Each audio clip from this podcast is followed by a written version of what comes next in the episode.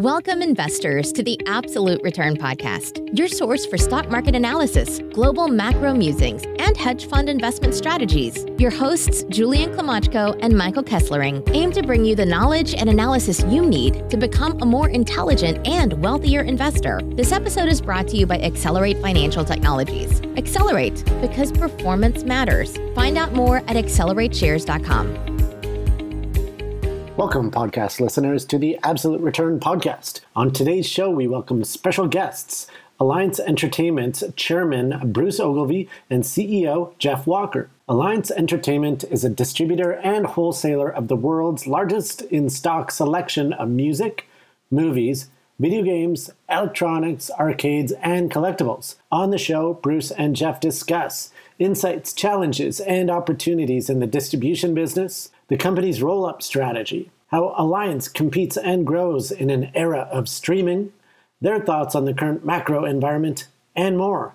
A point of disclosure the Accelerate Arbitrage Fund ETF does hold shares and warrants of Adara Acquisition, the SPAC in which Alliance Entertainment is merging with. With that said, please enjoy our show with Alliance Entertainment's Chairman Bruce Ogilvie and CEO Jeff Walker. Welcoming Bruce and Jeff to the show today, all the way from Washington and Miami. How are you guys doing today? Good. All right, awesome. Thanks for coming on the show. Now, I did want to touch on your background bef- before we get into the business of Alliance Entertainment. Specifically, you both have been in the distribution business for multiple decades. Could you give us a quick overview of your background in the industry? And we'll start with you, Bruce. Well, I started selling music uh, at the swap meets in 1978. And from the swap meets, uh, I gravitated to becoming my own distributor, uh, wanting to compete with my current supplier. And that's when I started a small distribution company called Abbey Road in 1980. And then I grew that up to about, grew that business to like $95 million a year in revenue. Had a liquidity event in 1994, entered into a, a, a five year covenant with the buyer, got involved with a couple of startups, uh, got Wherehouse bankruptcy. Uh, when my covenant not to compete ran out, uh, then I was going to re- rekindle my relationship with Jeff and Horowitz. Jeff and David had started a company called CD Listening Bar, which I knew from 1991. They were one of our retail customers. And then I joined a, a CD Listening Bar in 2001 with Jeff and David. Uh, David left us after a few years and then Jeff and I just kind of went on a tear, uh, you know, from taking it from $18 million a year in revenue to uh, $1.4 billion in revenue today. And Jeff, where did you come from? Where was your background? And if you don't mind, when you're not speaking, if you could put it on mute, that'd be great. Yeah, hello. Uh, my, my background is uh, uh, I was at UC Irvine, graduated with an economics degree there. And uh, my friend David and I decided to uh, write a business plan while we were at UC Irvine for a music store. And after we graduated, we opened a store called CD Listening Bar that was in uh, in Southern California in Orange County. 18 months later, we were able to open a second store. And at that time, we were buying from Bruce at Abbey Road and got to know him pretty well. And as it went along, uh, Bruce, as he said, sold it, sold the business and when he sold it, we kind of said, "Hmm, well, maybe we should get into wholesaling business because our friend's out of it now." So we started selling uh, to other music stores from from the back room of our Irvine retail location, and continued to grow the business from there. Um, as he, as Bruce said, we he joined us in 2001, and over the last 20 years now, Bruce and I have uh, really been focused together to, to build the business to where we are today. Now, obviously, this business has changed dramatically since your humble beginnings and early successes in the 80s and 90s. Now, how have you adapted to that as you know the music business and, and video games and streaming has come into play? Um, how, how has the business evolved? Not only evolved, but also thrived over the past you know 35 years. I'll take that. So definitely a whole learning process as we went from traditionally a pure physical package media provider of music. And certainly we had a front row seat on the transition from physical into digital, uh, even starting in the early days of Napster. I mean, I thought that was a pretty cool product there for what it did there. Of course, it didn't do much for the artists and record companies for the rights at the time there. And I even applied for a job at Napster to try and get in there in the early stages there. Uh, I never got a call back, but I tried. It's like a good idea there. I felt I could really help them, you know, put out all the fires they had started with the digital distribution, ripping all the music off and all that there. And if I could educate them and make them smarter, they could have been successful. And maybe they would be way better. It could have been bigger than Apple is today if uh, they listened, you know, had a little time with me because I understood the record companies and how they thought at the time there. I did so much business over the years there.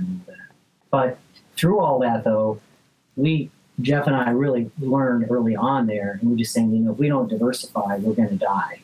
And so, with all our, you know, energy, you know, de- devoted to physical media being music, and also we were very heavy into um, video.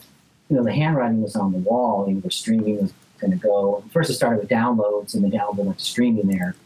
And you know, you went from you know, buy, pay, pay for what you want. You know, a dollar thirty a song that's a ten dollars a month for all you can eat buffet type deal there. You could just see what's going on. But the one thing that we saw through all this was happening is music is something that you know you got to provide promotion and streaming and all you can eat is really no different than the days when music first started. They put out the 45.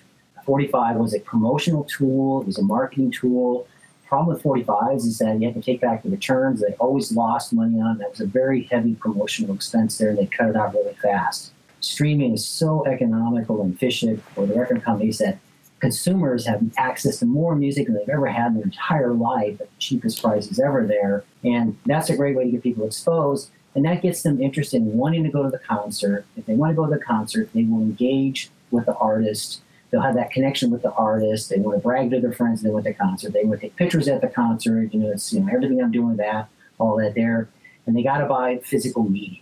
And the LP is really just a natural choice for that, for that ownership.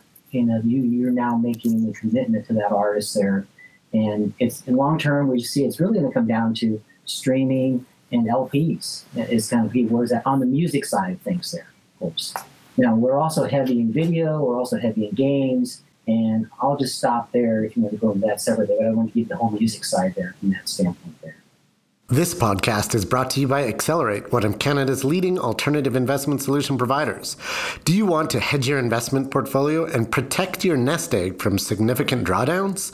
Look no further than the Accelerate Absolute Return Hedge Fund, a long short equity ETF that trades under the ticker symbol HEDGE, HDGE, on the TSX. Hedge, your uncorrelated portfolio diversifier. Find out more at accelerateshares.com.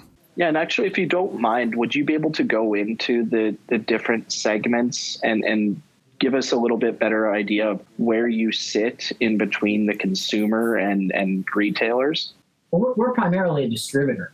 Uh, that's who it is. We buy from the large record companies, movie studios, and game publishers, and we turn around and we sell that to people who own brick and mortar stores. It could be a chain retailer, an online retailer, an independent retailer, as well as we'll do export for areas we're allowed to market to and sell to.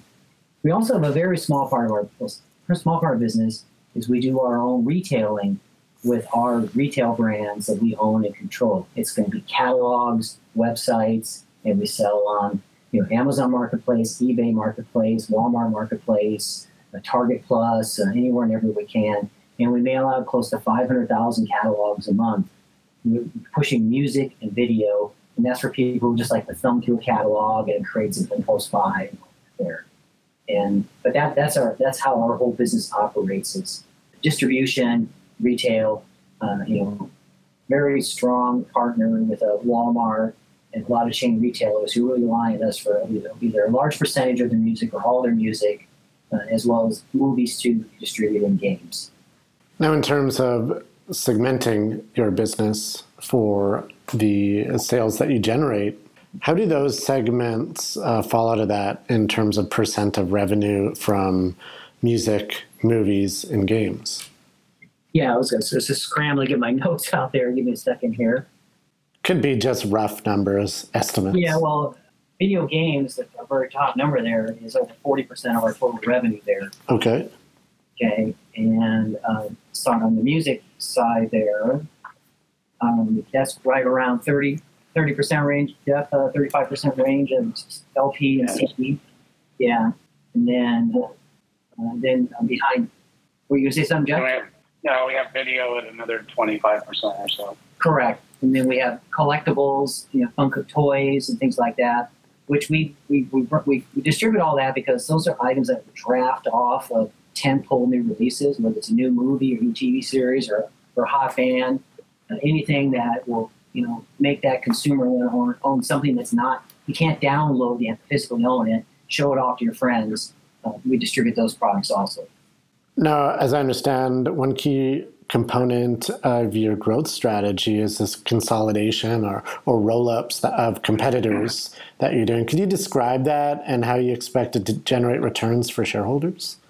Yeah. Jeff, you want to take yeah, that? I'll yeah, I'll run with that one. Um, you know, uh, I remember when we, we did our first acquisition in 2003, you know, and it was kind of learn by fire. You know, we, we, uh, we went through it. We we did it, uh, and uh, we've done over a dozen significant acquisitions since that first one to, in 2003. And we're looking for uh, different components. Um, one one strategy that works well for us is somebody in one of the categories that we're already in, and it's a pure consolidation, saves a lot of warehousing costs, uh, IT costs, and duplication there those are always uh, good acquisitions for us. We've also stepped out into acquisitions that got us into new categories. So we, we uh, were able to acquire Mecca Electronics in 2018 that got us into the gaming business. And, you know, when you move into a new category like that, we were able to get ourselves open accounts with Microsoft, Sony, and Nintendo. We could not get those just calling them direct and opening new distributors. So um, that's a, a, strategy that has worked for us as well. Today, going forward, uh, we're definitely um, we've been able to do all these acquisitions just from our um, asset-based financing as well as re- reinvesting our profits in the business. So we don't we have not had to bring in any outside capital to do those, and that's part of the reason why we're excited about the uh, de-SPAC process going into being becoming a public company is it gives us a whole other opportunity to have some outside capital to support us in acquisitions going forward. Yeah, that makes a lot of sense in pursuing this going public transaction. The ability to utilize shares in addition to cash to just supercharge this roll up strategy. Now, where are you currently seeing the best growth opportunities for growth uh, for this roll up strategy? Well, there's you know, there's definitely a lot. Being a diversified business, there's uh, it's, it's a lot more interesting opportunities because because we are diversified. So we look at we look at companies that have products that are similar to ours, whether it could be toys or collectibles or still gaming and, and those type of products, uh, bringing those in.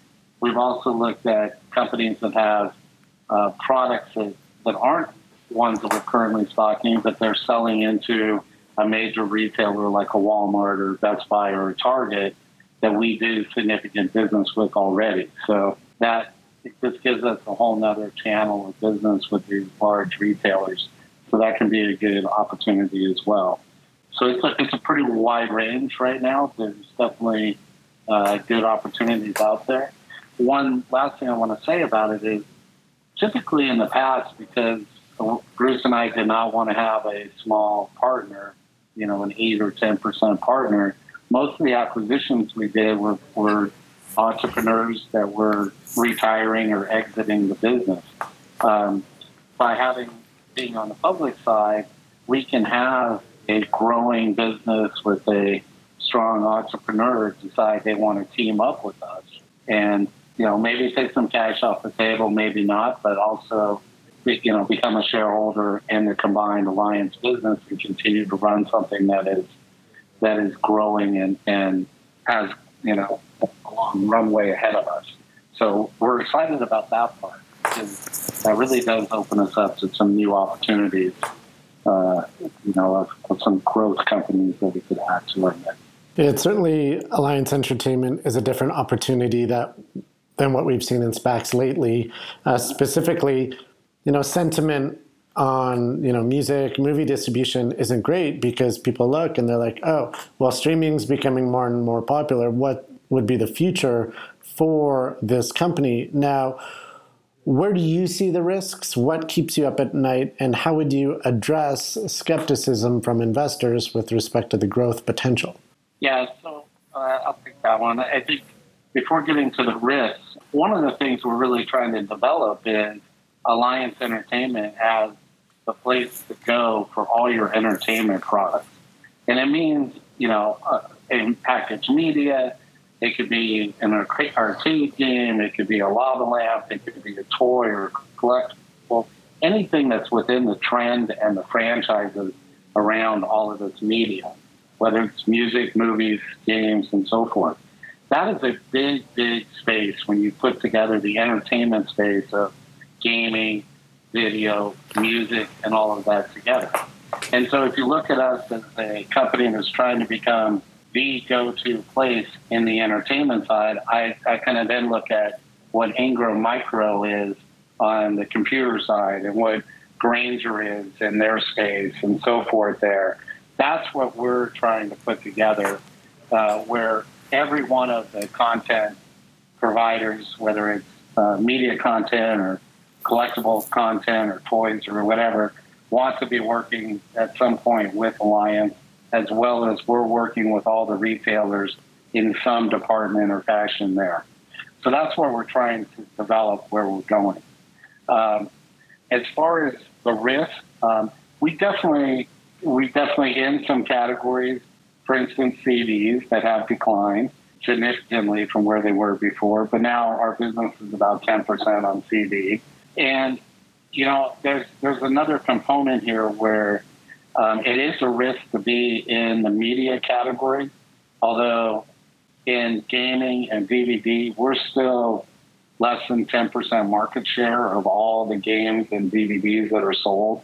And there's there's a there's a risk of shrinking, but there's also a thought that at some point in time, the, the the music labels, the studios, the publishers are all going to really try to move away from physical because of their digital strength, and they're going to license off uh, their physical rights to somebody like ourselves to be the ones to to manufacture it, sell it, and distribute it, and they get out of it in the sense that then they just get a, a royalty similar when they do a toy or a collectible or something like that. It will just be another component of the merchandise. So there are risks in there, but there's also upside as those risks move around. Yeah, it's funny because as tech forward millennials, everyone thinks, oh, you know, streaming is here to stay. Uh, no one does uh, physical DVDs anymore, but you'd be surprised. I think I, like Netflix still runs that uh, you know DVD in the mail, and I, I, believe they have like millions of subscribers. Uh, so there's people out there who still like the physical CDs, physical DVDs, and I don't think that's necessarily going away tomorrow. Well, there, there's fan. If you live in the mountains, you know, bandwidth is really a problem. You, know, you have to rely on Hughes satellite, you know, to get there, and that's kind of downward. The latencies were pretty bad, so that's no good there for streaming purposes. There, playing or gaming or things like that, and um, not everybody has you know cellular service where they're at, so on the road. So look, we're not saying it's going to be the glory days of what it was, but it's packaged media, physical media. It's just not going to go away. There's just still people want to own stuff and have stuff and prioritize stuff there. You know, when you stream, you're just renting. You're not really, not, you're not committed. You, drop it tomorrow and it's done with. And, then the other thing is you lose your collection once you turn it off. If you stop paying the ten dollars a month renting. So that's. If you're a collector, and there are collectors out there and all that. But you know, the book industry was doomed for years when the Kindle came out there and it actually finally hit bottom and it's been training up. And it just comes down that people want to have uh, that book put on their coffee table to brag to their friends. This is what I read, how smart I am. This is what I'm into. So it's, it's all about me. I'm show off me. Yeah, that's a good point with respect to the uh, technological issues of, say, those living in, in rural, and rural places. It's solved over time. There's no doubt about it. They'll figure out how to do it better. You know, there'll be plenty of satellites up there with tons of bandwidth to deal with all that there Um, they have that now. It's just it's kind of expensive. You got to buy that. Was it fifteen hundred dollars uh, to buy that, that, item to receive it? Uh, service. I'm at my condo last night. I can't even. You know, my Netflix is not working on my Wi-Fi. I'm like, what is that? You know, uh, it, it's it's uh, it's not a perfect science on the on the Wi-Fi for sure. But but the the, the it's very convenient. Can't beat it. Uh, but if you're a serious collector, you're really into artists, or you want to collect things, you, you need you need a, a, physical media to get there. That makes a lot of sense. Now, with respect to this recently announced uh, SPAC merger with Adara Acquisition, uh, I was wondering what has been the investor feedback thus far. Well, we've had about 75 calls with portfolio managers uh, that started when we tried to raise a pipe. Pretty dead, pipe market's pretty dead. we learned that fast there. Uh, so we stopped that. And so then it led to some other calls. I think at first everybody is a little, wait a minute, you know, that's buggy whip industry, you know, melting ice cube, you know. Yep. But when they heard what we did and what we're doing and how our sales have grown and what we've accomplished and how we're continuing to invest in years in you know in, the, in our business to make us more efficient, we can pretty much distribute anything that fits in our size, our package size. So we have a we'll have a great you know it comes down to fulfillment. Can, who can get the orders out and get, get the job done there? And that's what we do really really well that's our secret weapon, having our fulfillment centers that we have in place there. Just like Amazon, look at how Amazon does it. So we have to uh, keep investing in that. You know, not crazy investment, just minimal investment to keep the, the system going and all that, but we're, willing to do that there. And that's been working really well for us, and there's no complaints there from our customers, and we'll continue to grow. But if we have to pivot into something different to distribute there, because there's always people knocking on our doors wanting us to distribute something there we just want to make sure it fits into our, you know, our, our ecosystem. When Amazon has three different size warehouses, small, medium, and large. It would put us in the small category type of products. We can't run Vizio TVs or refrigerators through our warehouse. It's not designed for that, laid out that way. But there's a lot of electronics. There's a lot of other things that we can distribute uh, that would make, work really well in our environment there. As what we kind of show people is that we're nimble. We'll diversify. We'll adjust. We'll pivot you know, we don't want to go out of business. We, we have to diversify, and we'll do that. And we've been very good at that with all these the companies that we've acquired. We've been able to diversify from purely a music company into music and, um, and video movies. And now we've gone very heavy into game gaming category there, retro arcades, all these collectible items. You know, we're a very large distributor for Funko right now, probably one of their largest distributors they have in the United States right now. And so because we were able to pivot into that and we had the customer base and we had all the expertise in selling on the marketplaces, whether it be an FBA with Amazon or whatever it takes to make a sale. That's you know, how do we reach those customers? Who's got a, who's got a good website? Can we get all these products listed on their websites and expand their selection? It, it's a great deal for people who buy from us and have a website. They really have no risk in the inventory. All they got to do is take a feed from us and just get it in front of eyeballs, their consumers, and then just sit back and let the register ring, you know, and we, we do all, we have to ship the product, we, we order the product, we warehouse the product, deal with the effectives on the product and all that stuff. And that's, that's our job there. So it's a- I think also, I think also to, to the question of what the investors were saying to us, I think they were, most of them were shocked. You know, you guys actually are making good money. that was the, that was the, number one comment. We see so many of the companies coming through the SPAC process that are not that much different than traditional IPOs in the day of some type of startup business that is burning cash and needs cash to continue to, to try to make it to the you know to the profit land uh, on the other side. And I, I think that was that's a big thing that we're getting, and, and you're hearing that a little bit in the industry conversation about where people are moving towards. They're moving more towards established businesses that, you know, produce profits and have steady income and so forth there. And we fit that model here going forward right now. And and the last thing I want to say about that is, you know, we're we're not in the in the aspect here of going public and having to raise a lot of capital to keep our business going. Right. You know, we're profitable. We're generating profits on a monthly basis. So our our reason for going public is solely to give us some expansion capital to really try to grow the business uh, through some acquisitions. So it's a different different conversation than you know somebody that's burning cash and the investors are going, well, you know, what's your how long are you going to survive until you need your next infusion? And we're just not in that conversation.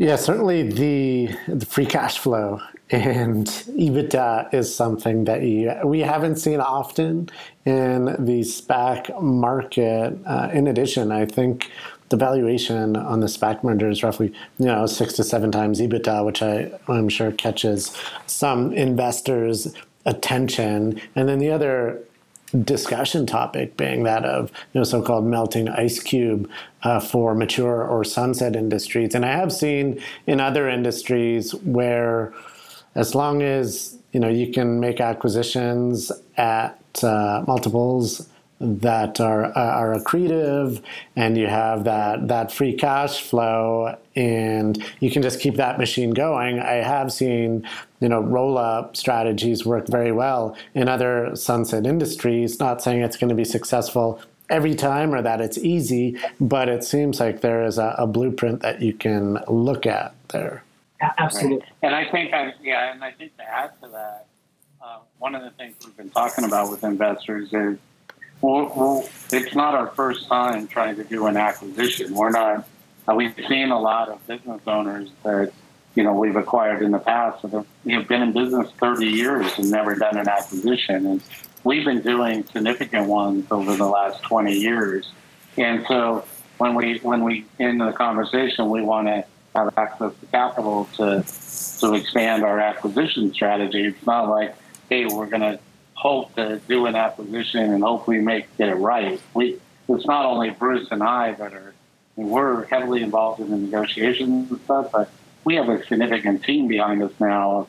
You know, from the time we do the acquisition to integrate it and get it all um, working within our business. So that we're as a company we're experienced in acquisition and that role of strategy that you just mentioned.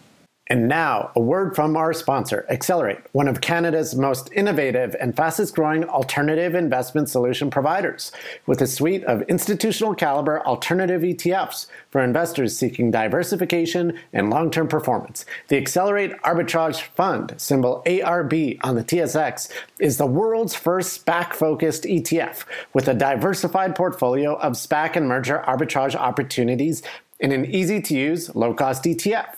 The Accelerate Arbitrage Fund ETF trades under the symbol ARB on the Toronto Stock Exchange. Find out more at accelerateshares.com.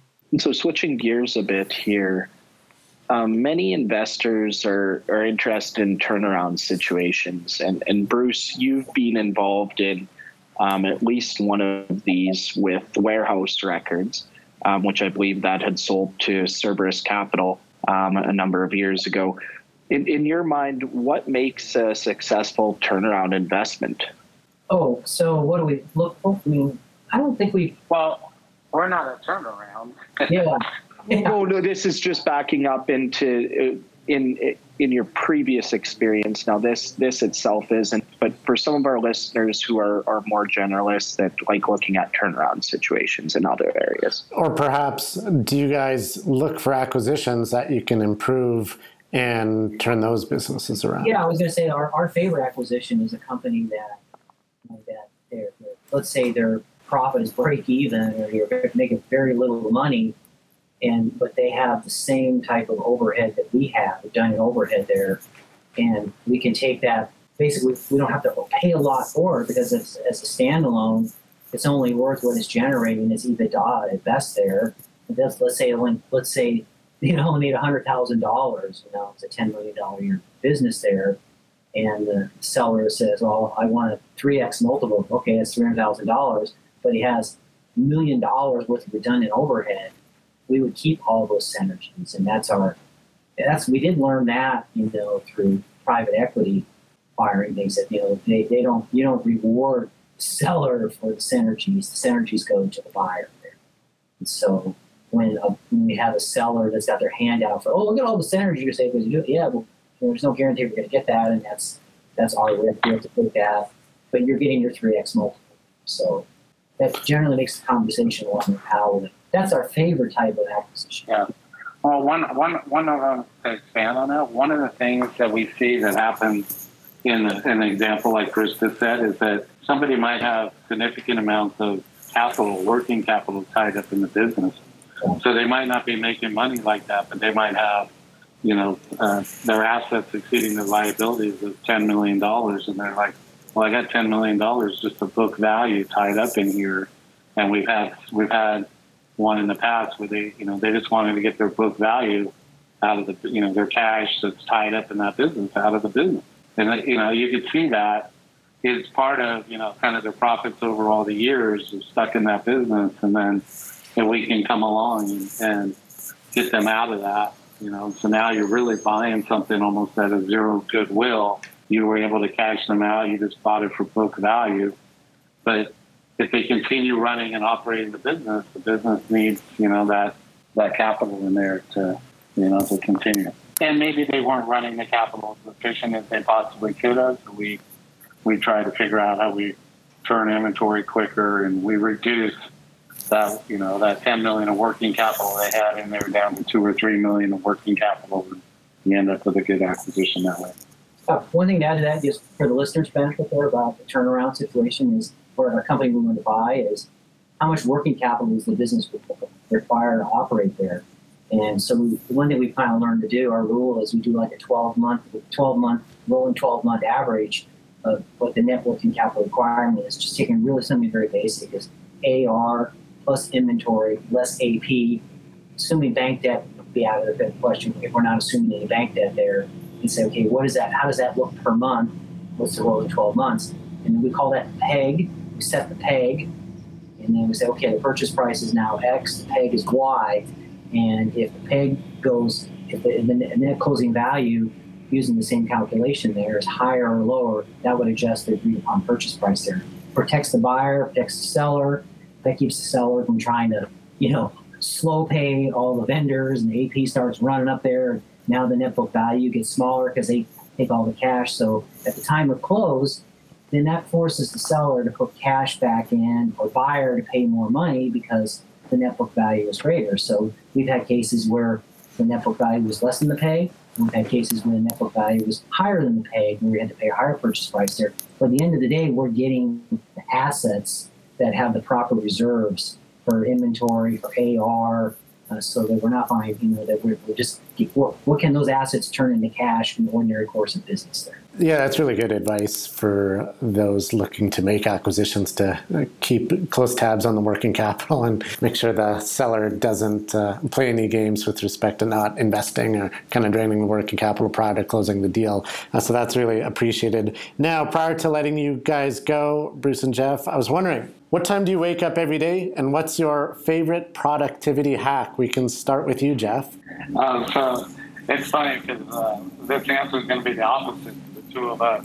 Uh, Opposites attract. Uh, I'm, I'm, typically up till two to three, and I'm probably up at eight um, in the morning, uh, and uh, so that's that's on my time frame there. Um, I'm the early riser of the two it's kind of worked out well that way because a lot of our people we deal with are on the East Coast. So, you know, when I, when I go to bed at, you know, around 10, and I try to head to, head to bed, one last quick look at the emails. I want to make sure there's nothing sitting in there that I have to deal with before I go to bed. And then when I get up, then I've probably got 100 emails that come in, you know, from the night there. Now, I don't read 100 emails. There's a lot of reports and things like that that come in there and I can quickly rifle through them and identify, okay, what are these things I need to take care of in the next 30 minutes just to keep the, I like to get off the clock so the other person, if they're waiting for an answer from me, I want to make sure I respond quickly and get it to them and then move on to the next thing the rest of the day and try and keep up with the pace. So that's. Uh, one, one quick funny story back when we acquired Alliance in 2013, George was the CFO Right. Uh, we were we were both in California at the time, but you know we were diligently working on stuff after we did the acquisition. I'd be emailing it out until two two thirty in the morning, and then Bruce would, you know, wake up at five and he's starting to email at five. And he was just, he's like, oh my God, you guys got me like, you know, 22 hours a day or something. it was, it was pretty crazy. that sounds like a good tag team there. Funny story. Yeah, funny story. All right, thanks. Well, uh, it was great having you on the show. It was, it was good to get some insights into Alliance Entertainment, where you think it's going, the growth opportunities, and some good insights for investors here. So, wishing you the best of luck with your going public transaction, uh, merging with SPAC acquisition, and we'll be monitoring the story closely. So, thank you and wish you the best of luck. Thank you, guys. Thank you very much. All right. Bye, Jeff. Bye, Bruce. Take care. Bye, guys. Bye, Thank guys. you. See you later. Bye bye. Thank you very much for that. You're welcome. Thank okay. you. Thank you. Thanks for tuning in to the Absolute Return Podcast. This episode was brought to you by Accelerate Financial Technologies. Accelerate because performance matters. Find out more at accelerateshares.com. The views expressed in this podcast are the personal views of the participants and do not reflect the views of Accelerate. No aspect of this podcast constitutes investment, legal, or tax advice. Opinions expressed in this podcast should not be viewed as a recommendation or solicitation of an offer to buy or sell any securities or investment strategies. The information and opinions in this podcast are based on current market conditions and may fluctuate and change in the future. No representation or warranty, expressed or implied, is made on behalf of Accelerate as to the accuracy or completeness of the information contained in this podcast. Accelerate does not accept any liability for any direct, indirect, or consequential loss or damage suffered by any person as a result of relying on all or any part of this podcast, and any liability is expressly disclaimed.